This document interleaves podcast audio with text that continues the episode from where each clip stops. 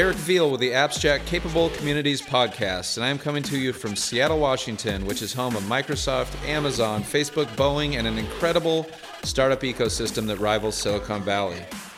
Each episode, I bring on friends and guests who are executives and business leaders from the local community and around the world to talk about a topic that we find very interesting. Please enjoy this episode. Hey, everybody, this is Eric Veal with the Abstract Capable Communities podcast, and today we're going to be talking about developing and managing human capital.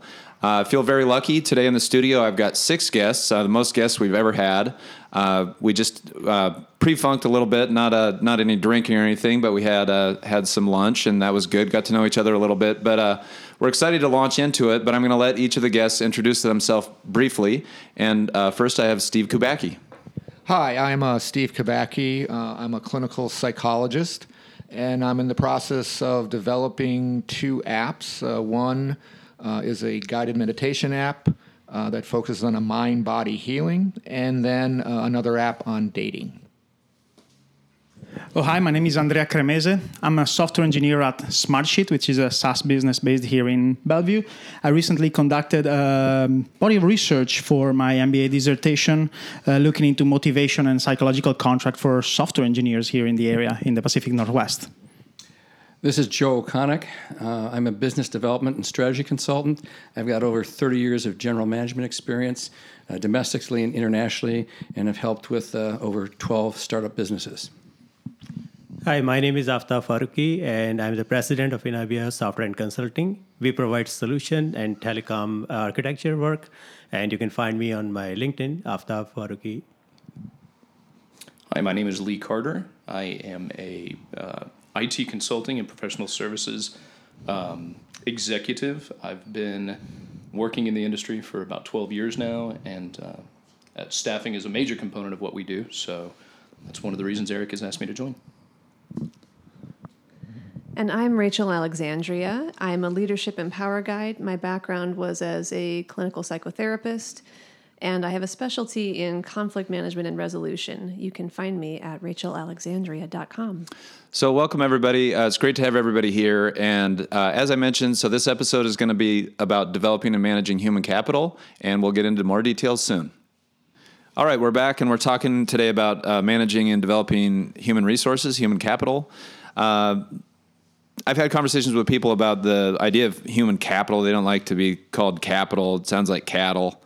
Uh, just a quick aside there. But the next conversation we wanted to have uh, is about organizations in crisis and people in crisis. And uh, in some of our, our previous dialogues, uh, we noted that that basically people have a very different temper perhaps uh, when they're under stress or in crisis. And uh, Joe O'Connick, who I'm to whom I'm going to hand it over next, he has some interesting ideas about uh, how organizations should consider people behaving in crisis as a key aspect of management.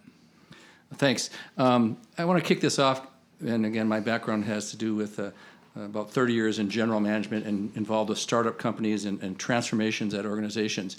And when you start working between the company's vision, values, and then you put it into the practical aspect of a performance system inside of a company, you end up, you know, what are you going to measure? What results are you looking for? And then you task managers typically at some point to start stack ranking their employees in terms of who's uh, who at the highest level of water. A little bit of water, water falling there. And talking about crisis, the show must go the on. Water, the water is not. So here's Joe's studio. opportunity to yeah, talk so, under so, crisis. Yeah, we have a crisis here. Actually, no, the floor is still dry, everyone. Um, but interesting, and one of my perspectives comes from my experience uh, in the United States Marine Corps, which is part of the process of an employee review. Every time you do it, not just stack ranking their performance in business as usual or in the Marine Corps uh, peacetime, but which people on your team do you want with you when you go to war? And when you translate that into business is, you know, when you know when there's crisis and there's an economic downturn, when a competitor launches a product that you didn't see, um, none of the performance systems that I've seen, and I have implemented a couple where we did add this back in to ask people to coach, develop for skill sets during crisis. So I'd like to hear what everyone else thinks about that, and I think it's what we face all the time in business. I uh, I've got some experience in those terms in terms of very reactive business in uh, very conducting very reactive business in preparing and responding to other um, other players in the same market, and uh, I think it's it's something that'll be it's something that'll be very interesting if if it was possible. I'm more wondering, and uh, I'm thinking back at those experiences, for example, when you're you, when you're trying to put in and try to win some sort of very large multi tens of billions of dollars uh, or millions of dollars worth of project uh, if you have the time to actually stop uh, uh, and actually think about collecting the data that would inform that decision in the first place at that point it's just go go go and then at the end of it if we come out winning okay otherwise we usually we used to do at least do a post-mortem on why did we lose this large business but it was very hard to actually pinpoint to a specific personal level because of the rush that that situation uh, uh, um, uh, had. It was more on a personal level. Yeah, Andrea was good at managing that project under pressure. We were we were trying to beat the other competitor and we won the business. Or yeah, he wasn't a good player. He waited three hours to respond on an email and now the customer is gone. This is um, part of what I, I actually teach people on the individual level, and part of what I've written about in my book. Um, that a lot of times people have their default way of being in the world, their default way of communicating. And I identified four different dials of strategic communication and people tend to have their dial set just like you dial your radio right? You set the the bass and the tenor and the volume and you tend to keep it at the same dial and you don't think about when a different song comes on. Is it going to sound differently? Am i going to behave be able to behave differently when that when that shift in circumstance arises? I think this is one of the reasons why bringing meditation into business practices is so important because it gives people this time to stop and reassess and reset how they're responding. We get so used to just responding, responding, responding, responding, and not considering how, like, do I need to adapt to this circumstance? Uh, yeah, I, I, meditation I think is a really good thing for businesses to practice. Obviously, I think we've all heard that Google has uh, sort of some on on the spot uh, meditator that helps people with you know group meditation. Uh, I, I, think the, one of the issues um, that we're having uh, that might be worth looking at in terms of crisis is when there's sort of perpetual conflict. Uh, in uh, you know, it, there's a lot of companies where everybody it's everyone is in crisis. You're lurching from one crisis to the next crisis, uh, and it almost creates a kind of post-traumatic stress disorder uh, kind of uh, feeling for everybody, so that people get burned out.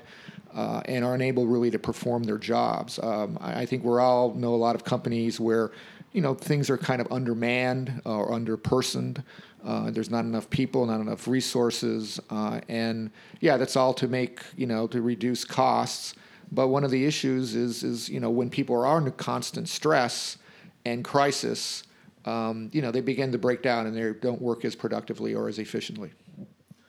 You know, and you kind of mentioned the uh, the the point about people lurching from one crisis to a next. Um, every crisis is unique. So, you know, how, how can you develop a framework within your organization where people are enabled and empowered to actually deal with crisis and to also kind of standardize the way in which they do so? Um, you know, a burning building to me and a burning building to you are going to be responded to in different ways. We're both going to want to, you know, run and duck for cover, but you've got to face the situation at some point. So, well, and what I what I noticed too is how often is it really a crisis? You know, most things that we think are crises are not crises. I mean, business is in competition all of the time, right? So every time you're you're thinking about competitors coming in or uh, any particular issue that your business is facing, it's it's rarely that you know the FBI is storming your doors and you need to shred the documents right this minute or something. Like like there's actual crises and then there's just sort of moments of more intensity and less intensity. And I think when we start thinking about it that way you know on an individual level and then from a management level it becomes easier to flow with when do we turn the intensity up when do we turn it down uh, and a, you know the opposite of crisis is boredom uh, we haven't spoken about that yet but I think that's also an issue that plagues a lot of companies and a lot of employees. Is uh, that they're not in enough crisis. There's not enough conflict. There's not enough going on. Uh, you know, they're just sort of bored out of their minds, and you know, and they, they just. And, and of course, that obviously has a lot of effect on productivity I and don't know if I efficiency. agree with that. Yeah, no, I, I think there are a lot. I've, I've worked with people uh, who you know are kind of bored with what they do and kind of go along with what's happening. But is the only other alternative crisis? It's the Uh, I hope opposite. not. the only other alternative. It's the extreme on the end. So I uh, go ahead. Oh no, I wanted to go back to one of the, I think that the, the initial remark that Joe's made, which is not necessarily how we respond, if I understand it correctly, not necessarily how we respond, but how do we gauge the way that our resource, uh, for lack of a better term, I mean, hate I hate the term human resource as well. It makes me think of, a, of, a, of an excavator. So how the people, the people that working with, that work with us, so how we gauge their response, and I, I wanted to add a. Um, uh, uh, a point to that, which is I, I, I recently conducted a, a, a body of research speaking with a, a few engineering managers here in the Pacific Northwest, and some of them actually told me that they're moving away from traditional performance reviews and goal setting because they found it uh, uh, slow in in the sense that okay, we set a goal with a person with, a, with with with an engineer, and he or she goes on, but then on in a couple of weeks' time, that already becomes obsolete. And there is so much overhead in keeping those goals or keeping those uh, uh, uh, um, performances up to date that either they become so broad that it's they are not really analytic we you, you can't really say if they've been hit or not or they become so burdensome that the overhead to deal with that is is so hard. So I, I just wanted to mention that in some cases in the tech industry, there's actually a move away from either gauging the business as usual and gauging the performance is more done on a tactical level, on a day-to-day level, how many points we're delivering, or on one-to-ones. So, so I want to uh, respond to that a little bit because I absolutely view that there's two things, you know, fundamentally flawed with our current performance systems in most companies, and that's we put performance, which is results, which lead all the way up to, to the corporation achieve its goals, from how did you perform your job which is you know how, how did you work? You look at the company values you know were you customer focused? Were you this? Were you that? And most companies lump those into the same activity and then people become so performance oriented to say i met all of my objectives. Why are you giving me a, a, a lower rating and it's because it's on the how side of things. And so I, i've again been a proponent where we actually separated the uh, annual performance reviews for the adjustments of salary based on the how from the bonus payments based on you know you every as objective you get your bonus but how you're doing it that's different. I think the other aspect of this is identifying it from the skill set and we talked a little bit earlier about this. There's not a large organization that doesn't use some kind of a behavioral or psychological analysis. And pick your flavor. There's lots of companies. Some of them include uh, the aspect of how does this person behave under stress okay? And and that acknowledgement of that and a manager understanding looking at his team or her team and saying okay these people i know that when it gets really stressful this is the behavior i'm going to see and if you know other people so that you can actually help them develop the skill sets to deal with stress because stress will come to the job place whether it's an outside force or an inside force. So i think that this is this is the point i'm trying to understand. The 21st century people management, uh, you know, leadership results in us having to understand what our skill sets are, what comes easy, what comes natural, and then to either neutralize those that you know, need to be developed. Because we, not everyone is going to be great in crisis, but we at least need to make sure they don't add to the crisis. Okay, and that's you know a lot of managers are not at all prepared to have that skill set or capability. In fact, most people are what are creating the crisis most of the time. You know, it's it's coming from that interpersonal conflict and that that sort of response thing. It's what is what's the saying? I'm not going to think of it in this moment, but it's not so much life isn't so much what happens to you; it's how you respond to it. And sometimes um, I don't know how to measure the crisis.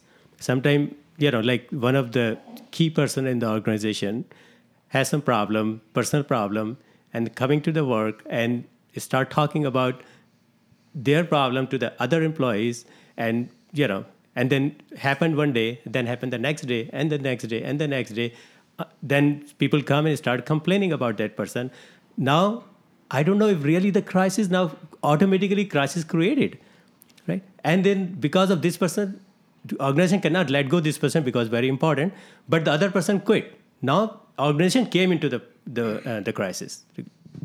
A lot of times it's tough to actually figure out the severity of the crisis until you're kind of breaking things down on the back end of it.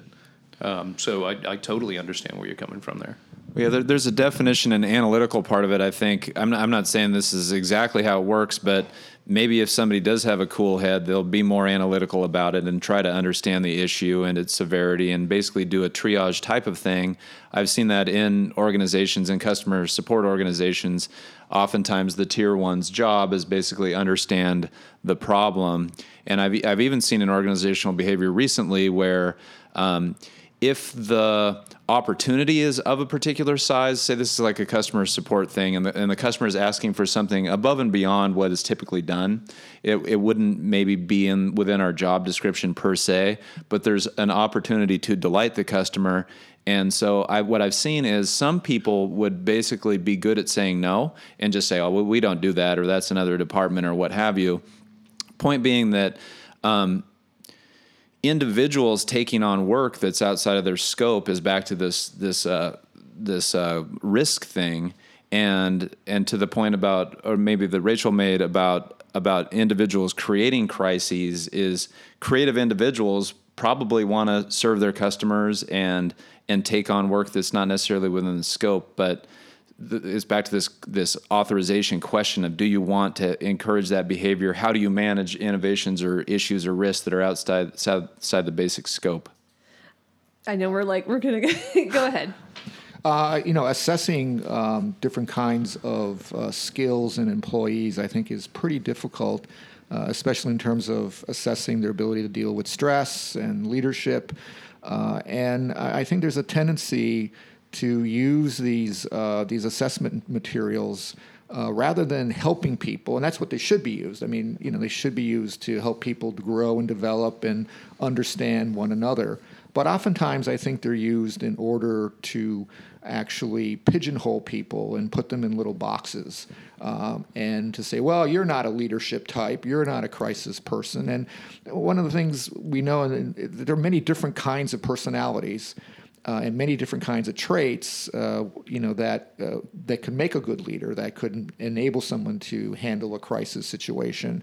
So I, I think these are all well-meaning. A lot of what goes on in terms of uh, behavioral assessments and personality assessments in the workplace, but I find oftentimes uh, that you know they're they're oftentimes laughed at. I mean, I know a lot of employees that say, "Oh, going to another personality workshop." I mean, you know, what a bunch of nonsense, and because nobody ever listens to it, and all we know is that you know I'm just going to get pigeonholed as kind of a quiet person, and if I'm a quiet person, then how could I ever be a leader? And if I can't be a leader, how am I ever going to make money? and this is what goes on. I mean, this is what goes on. I mean, we have to realize that yeah. you know there's a hyper competitive nature in a lot of these businesses, uh, and that people have, you know, their own agendas at work in terms of maintaining their status, their power, uh, their little compartmentalized, uh, uh, uh you know, work. Uh, so okay, go on next. In terms of looking for solutions around that, I, I actually what you said and, and what you were just saying a minute ago, Eric, what, what struck me was the word analytical. Somebody with a cool head who can be analytical. And I actually want to add empathetic. Because yeah. when you talk about delighting customers, you know when you talk about people who want who don't want to just pigeonhole their employees but actually want to help them rise and succeed you're talking about empathy you're talking about the ability to understand people from different uh, different ways of being and see how they can succeed in their path not just you know the typical way. So so a lot of times analysis in terms of looking at crisis is helpful but it's only part of the picture. You That's need fair. empathy also. Empathy is what calms people down. You know when they're when they're actually having an intense reaction empathizing is what actually will take that trigger down a, a number of notches. I want to, re- to, reply to what Steve was saying, and I couldn't agree more, uh, Steve. I remember when I had to do the Myers Briggs, uh, you know, mid stage of my career, and if I it wasn't an ENTP, I knew that I was going nowhere because every single executive in the company was. And, and I don't like Myers Briggs, and I'm not. It's, it's, a very psychometrically. It's actually a very bad test. It's, it's, it's, not good for All the workplace. psychology repudiates yeah, Myers Briggs. So, but I'm okay. That's my point. a lot of organizations use bad tools. You know, so if you have the wrong tool and try to apply it to every situation, you're going to be in trouble. That said, I was going back to what Eric was saying: is that you know some of these uh, tools, and if you have management who is well trained and embraces this, if it's actually part of the culture, and you know, I'm I'm living proof with some organizations where we were able to implement that because it became part of the conversation, it became part of the culture, it became part of how you talked inside the organization, so people didn't laugh at it. You know, it was actually very useful but it can't be like you know. I think you were t- mentioning Eric. You said, "Well, oh, we had this. My, now this tells my leadership profile." But again, if it's not totally implemented and integrated, then it's just checking the box de jour of, "Oh, that's the HR thing now. We better have a, some kind of a psychoanalytical assessment," and we did that. So um, you know, this all comes back to you know what drives top performing organizations in business as usual mode or whatever the crisis may be, external, internal you know, it's about you know, you know, culture. Yeah, I think you know empathy is uh, you know that'd be great if that could be developed in the workplace, and you know if uh, executives could be trained in that. But unfortunately, you know, there's a number of people in positions of power who are executives who really have very little empathy or none. Uh, they may be charming narcissists. They may convince other people that they have empathy, uh, but they'll you know stab you in the back as as soon as it's in in, in their interest to do so. And, and so, you know, I, I think it'd be very interesting if we could develop, if companies would actually develop instruments to figure out who these people are, who are these predators, who are the sociopaths, uh, and and you know, and basically, you know, the, most of the times these people are un, unredeemable. Um, you know, they you're not going to change them. You're not going to help They're them be more board empathic. members. Come Yeah, on. no, no, no. I don't They know if the sit board, on the but, board. but I think it You would know, make they for a don't- and they better. don't care. They're Right, looking right, for right, right. quarterly profits. But it Come would on. make for a better organization if we could figure out who these. Unfortunately, if they're the owners, Well, this you know, is sort of the cetera. I situation mean, this is we're problematic. in. We're we're learning as the um, larger amount of the populace how to rise up against people who are bogarting the power and lacking empathy for the rest of us. Yeah, but it's not, in my mind at least, it's not a long. Uh, you're not going to have a long uh, uh, uh, uh, trajectory as a business. Now, let's talk. Let's. I'm going to skirt away from any uh, other subject, but in terms of business, I don't think it's a long-term um, business proposition to be that sort of sharky or that sort of, uh, at least in tech, that sort of uh, cutthroat 1980s theory X uh, uh, kind of leader. I, I, I sort of disagree with you. I mean, Yeah, who do you think disagree runs? too. Who do you think runs this country? Who do you think runs what goes on in the world most of the time? Okay, it's not nice people. Okay, I'm sorry, problem. but it isn't. I mean, yeah, there's some. I think founders are very interesting because. For me, founders, you get a wide scope of personality with founders. You, you founders, you, they could be, you know, they could be sociopaths, but they can also be very nice people. They can be very innovators. Uh, I, I, you know, it's a, it's a mixed bag there. But I mean, yeah, I mean, okay. honestly in in my field in technology at least probably because there's hyper competition for talent and there's hyper competition for product uh, a failure mode analysis of that will be that your best engineers will move across the road to either seattle or to another to another firm and you're going to stop having innovation and your product will start to not sell anymore so again i want to skirt away from any anything else that is not business i don't want to get Well, this is involved in part of anything business. else I mean, I, I have, I am, I'm a clinical psychologist. I have lots of people who come see me, like for example, from uh, who are just completely stressed out because they're dealing with managers and executives uh, who are borderline, who are personality disordered, or who are kind of sociopathic and narcissistic. I think it's widespread, and it's what actually leads to poor performance. It's what leads to less productivity in companies. It's That's- not the worker yes. bees; it's the management that's always the But problem. that's that's that's that's right, and that's true, and that's why recently, a couple of years ago, changed actually their top direction, and a boat that is as big as I'm not going to turn still on a a dime. completely messed up place. Okay, well, I'm not. I'm not. I don't want to either defend or, or, or, or, or accuse. I'm just saying that a business of that magnitude doesn't turn on a dime, and in fact, the direction has been turned around because they changed the CEO, the person at the helm. it's a little bit like mafia organizations. Uh, you know, you, you know, uh, they people who are sociopaths pick other sociopaths. They don't, you know, sociopath doesn't want somebody who is a nice guy or a nice woman because uh, they're not going to follow the orders. They're not going to do what they're supposed to do. So, uh, you know, when, when you have an organization that's already kind of run by people who have no empathy, uh, I, it's pretty hard to change because they're going to select people who also don't have empathy like them. I, I, I actually lost a position this way uh, personally. I, I was a little too empathic. I was a little too this. I didn't realize the sharks I was dealing with, and you know that led to my being uh, fired. So, what is the solution? Because management has to review the performance, right? I, so, what did what they have to do then? I, I, think the solution is to really develop a pure uh, meritocracy and some kind of accountability for people at the top. So this this has been a conversation about crisis. We got we got a little bit uh, swayed there. We went down a path about uh, which actually we might we might take a, uh, to the next level in the next episode, uh, which which can be about essentially the bad people in organizations and bad cultures and what what uh, how to avoid basically icky work politics and icky work people and stuff like that. So. Uh, this conversation started with with crisis, and um, Joe made the important point, which I'll just kind of end on, which is um, organizations should understand and think about how people behave in crisis because that is a context that we all operate in. This is the Abstract Podcast. Uh, thanks for listening. For anybody who's more interested in learning about how to manage conflict more productively and how to not get so triggered and fall off the wagon, running away, becoming a steamroller or a doormat, you can talk to me at rachelalexandria.com, and I actually have a program called Power Embodied that teaches you exactly how to have, engage in, and have productive, successful conflict to move you forward. And that's rachelalexandria.com slash power. You have been listening to the Abstract Podcast. The creator and host of this podcast is Eric Veal. It was recorded, engineered, and produced by Christian Harris. You can contact us and find all our show notes on our website at abstract.libsyn.com. That's L I B S Y N. If you like what you hear on this podcast, let us know by writing us a very nice five star review on iTunes and subscribing. You can also find out more by going to abstract.com slash meetup to get more information on this month's topic in the corresponding meetup group that Eric hosts in Bellevue, Washington each month. Thanks so much for listening. We'll see you next month for our next episode of Abstract Podcast. This has been a Seatown Media production. Find out more at seatownmedia.com.